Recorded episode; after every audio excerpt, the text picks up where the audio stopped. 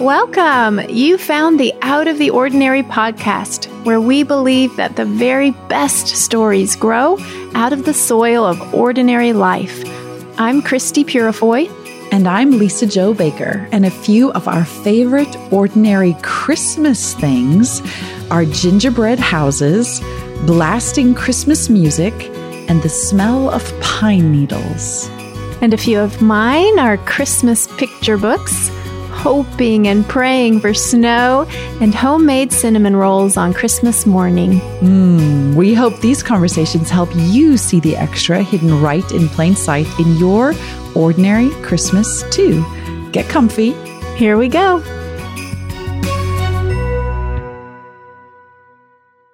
In this season of gift giving, we are unwrapping five gifts with one another and you, our listeners. It's kind of like an Advent countdown calendar, and we have a gift for each of the categories we include every month in our paper and string care package.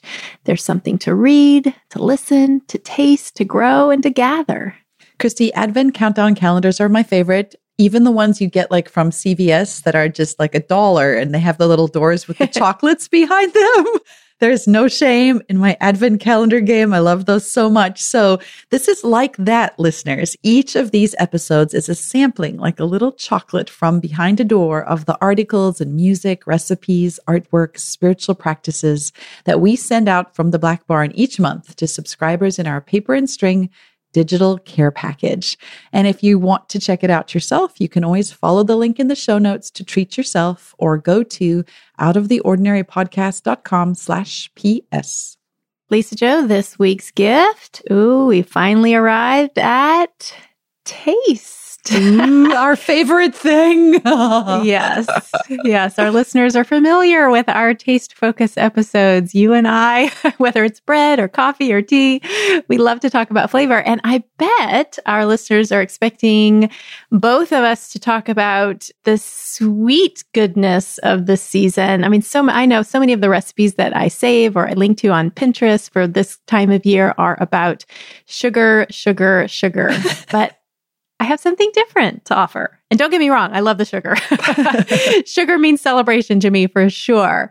Um, but the thing about this time of year is while we have added in all of this sort of seasonal celebratory baking and cooking and eating, we still have to feed ourselves. we still have to feed our kids and others in our household. We still need, you know, breakfast, lunch, and dinner. We can't just survive on, man cannot survive on sugar cookies alone, I guess is what I'm saying. Tragically. right. So the, the taste, the flavor I'm gifting to our listeners today is not another recipe for cookies or, you know, sweet bakes, um, but something different. So uh, this is a much loved family recipe in our home. And by much loved, I mean the fullness of that. I mean, the parents who have to cook it love it, and the children who get to eat it love it. And that is a very rare thing that parents and children like the holy grail. would be aligned. yes, it's the holy grail for sure. And actually, even more so, this recipe comes from our season of family life where my son my older son had so many food allergies. And so finding something that he could eat that was reasonably nutritious, that pretty easy for us to make, and that all of my kids would actually eat was that was really the holy grail. And so this drum roll, please. we have given the wonderful name of pizza rice. so what is pizza rice? It's like the strangest thing when you're introducing Christmas foods. pizza rice. All right, where is this going? well, first of all, it's red and green. It has some red and green in okay, it. I'll tell you I more see. about that. I see. But that isn't actually what makes it, I think, perfect for this time of year. What makes it perfect for this time of year is that it's it's warm and satisfying. So it's it's like cozy food, which we want this time of year. Yes. It's easy. And here's the thing, if we're so busy with our other obligations and activities this time of year, then we need supper recipes that um, are just like we know like the back of our hand. They're easy to, to pull together with what we have, you know, in the pantry, in the freezer. We know the kids will eat it. They fill you up. They're satisfying. And maybe then the kids won't eat quite so many sugar cookies. so pizza rice is that for us. And essentially all it is, and yes, don't worry, we will share the recipe. Essentially it's, uh, it's a risotto. But rather than the very traditional white risotto, you know, that's just full of Parmesan and maybe made with white wine or something, this is a red and green pizza flavored risotto. So it has, we make it with Italian sausage. We add the liquid that you're adding into that arborio rice is actually diced tomatoes from a can. So we, I think one or two cans of diced tomatoes, add a little water and heat that up and then that's the liquid you're you're pouring into your your pot of rice to make it all creamy. So it has all these pizza colors and flavors. It has the red of the tomatoes it has the sausage and then at the very end we stir in really well chopped spinach. So there's your green um, for just a little bit of color. Here again we have learned over the years that we do a couple of things to make this kid friendly. we blend up or or smash up as much as we can those tomatoes. My I was literally just going to ask you that because yes. my kids are going to yeah. pick out any chunky tomatoes. Exactly. So do you? I could you use tomato juice, like you know, like how you can buy a jar of tomato juice, or would you say you have to use like canned tomatoes that you then blend up? You know, I think the tomato juice might, it would work, but it, it would actually probably give it a stronger tomato flavor. Oh, the diced tomatoes are kind of bland, to be honest. They don't have a really strong tomato taste. Okay. So weirdly, it might, your kids might actually go for it more with the diced tomatoes. But yeah, I think whatever canned liquidy tomato product you had in your pantry Just would probably work. Especially, yeah, especially if you diluted it with water. So like yeah. tomato juice diluted with water. Yeah, that would work. Yeah, that would totally work. So yeah, John has learned to really um, blend up. We have a little immersion blender and he just like okay. blends up those tomatoes so that no actual tomatoes can be visible. No tomato sighting in the rice. yes. And same thing with the spinach. So years ago, when I first started oh. making it, I oh. would just stir in baby spinach. Um, I wouldn't chop it or anything.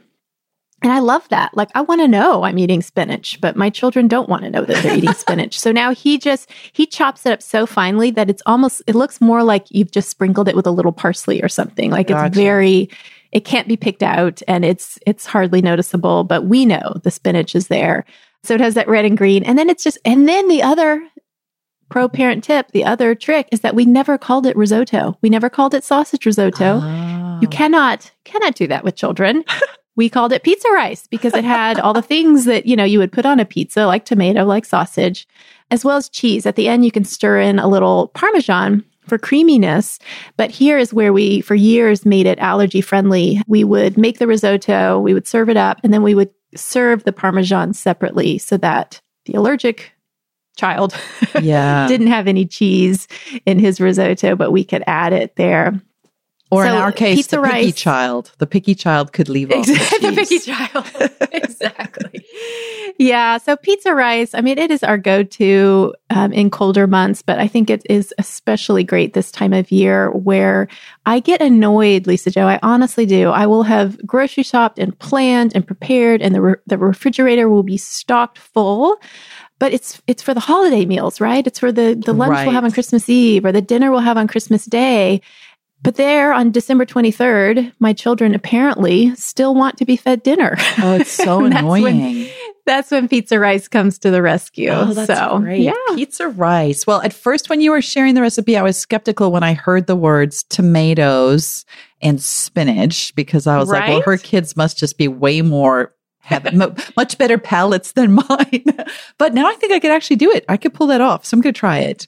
Well, mine, um, the food that really is a taste of Christmas from home in South Africa. And really, if you're listening anywhere that's part of the Commonwealth family, so if you're in England or Canada, this might be familiar to you too, but huge favorite in South Africa are what they call mince pies, which First of all, I don't know if Americans know what mince is. Is that a word that you would be familiar with here? Well, certainly I am from my reading of, you know, British classics. Um, there was something growing up. My my grandmother on the farm in North Texas would have um, some mince desserts, and I was always suspicious of them. But I don't know if that was just unique to her or if other Americans would be familiar. So mince actually means ground beef. Yes, So that that's what I was wondering. Like, so most Americans, I don't think are familiar with that. no, And we, took, we don't. it took yeah. me ages to be. I would tell Peter, pick up mince, and he's like, pick up what? I'm like, ah, what do you call Right, it here? Where you smash up meat into tiny little pieces. he's like, do you mean ground beef? So yes, so Right. that's what when we say mince, that's what we mean, like a big pack of ground beef. And in which Mhm. case, people are all like, "Wait, mince pies? what are you talking about?" so then it gets there's another twist to the story in that it doesn't actually refer to meat. So these are actually a sweet dessert. They're traditionally British pie that was made in the 16th century. And initially, they actually were made of some kind of a meaty filling. And I'm not sure what happened to transfer that now into this new version of what they call minced meat, but it's actually a mixture of different fruits and spices, dried fruits to look a little bit like, you know, a cooked ground beef, but it isn't. it's actually Mhm, sweet. mhm. So these are these delicious little pastries.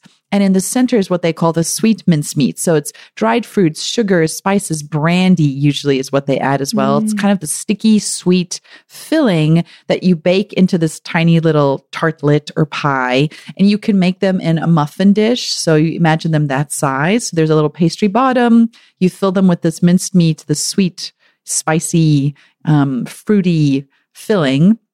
And then there's a little hat that you put on top, you know, the little topping, the pie topping, and you bake them and then you sprinkle them with powdered sugar is what they have a little topping.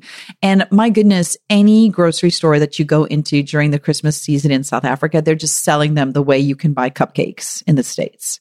So they're 100% part of the flavor of Christmas. And what's great about them is you can warm them up. So they're delicious warmed, but they're also really good cold too. So it doesn't matter.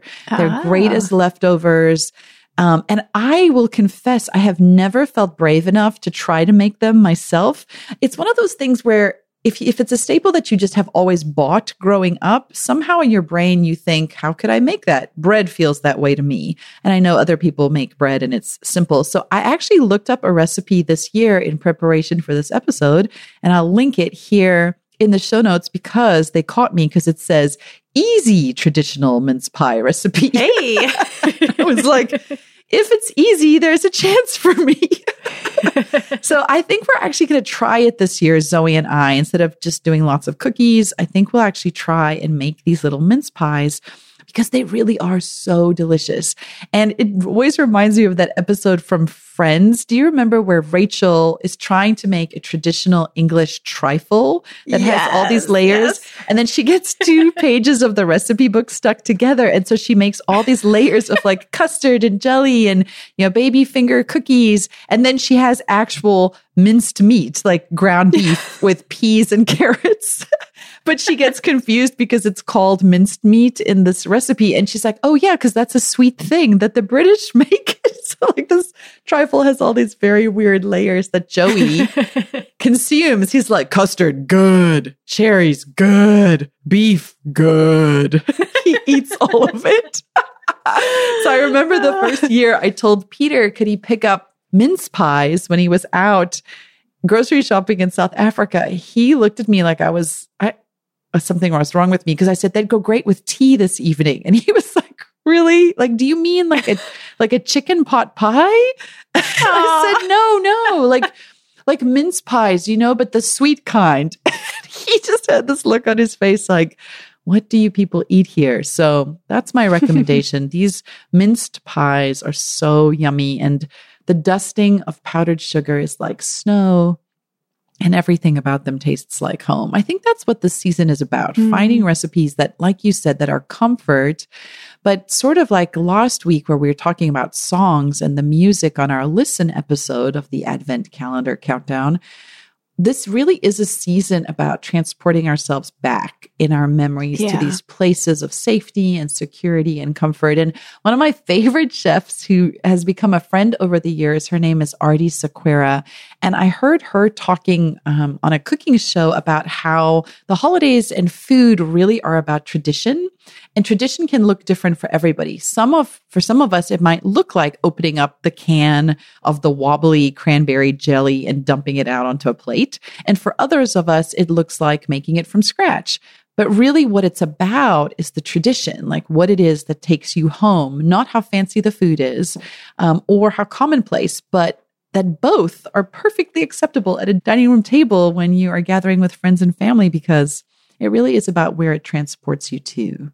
Mm-hmm. That's a good point. And I feel like maybe my version of your mince pie would be uh, this would be the Texas version pecan pie. Mm. So it has, it doesn't have the dried fruit, but the pecan pie has that kind of sugary, almost granular, sweet, sticky gooiness that I think maybe come, oh gosh, it's been so long since I made a pecan pie, but maybe it's from a molasses or something. So it has that kind of sticky, gooey sweetness.